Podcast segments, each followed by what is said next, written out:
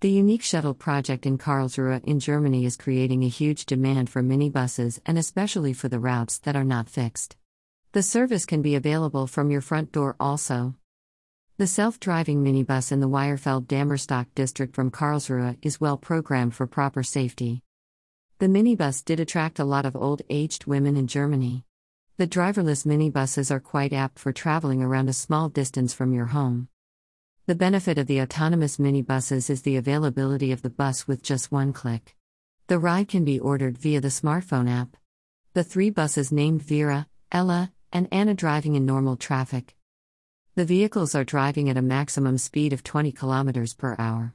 However, speed has been a major concern as not being able to match the present traffic scenario. Currently, the ride on the bus is free and can be booked advanced via the EVA Shuttle app. The minibuses are also associated with a safety driver inside the bus for a safe drive. Due to maintaining the safety issues and concerns, the bus can drive the kids from daycare in the shuttle. The elderly ladies can also be picked up from their homes. The concept is helping to maintain a clean environment. It also helps to close the public transport gaps at night, on weekends, and even in rural areas.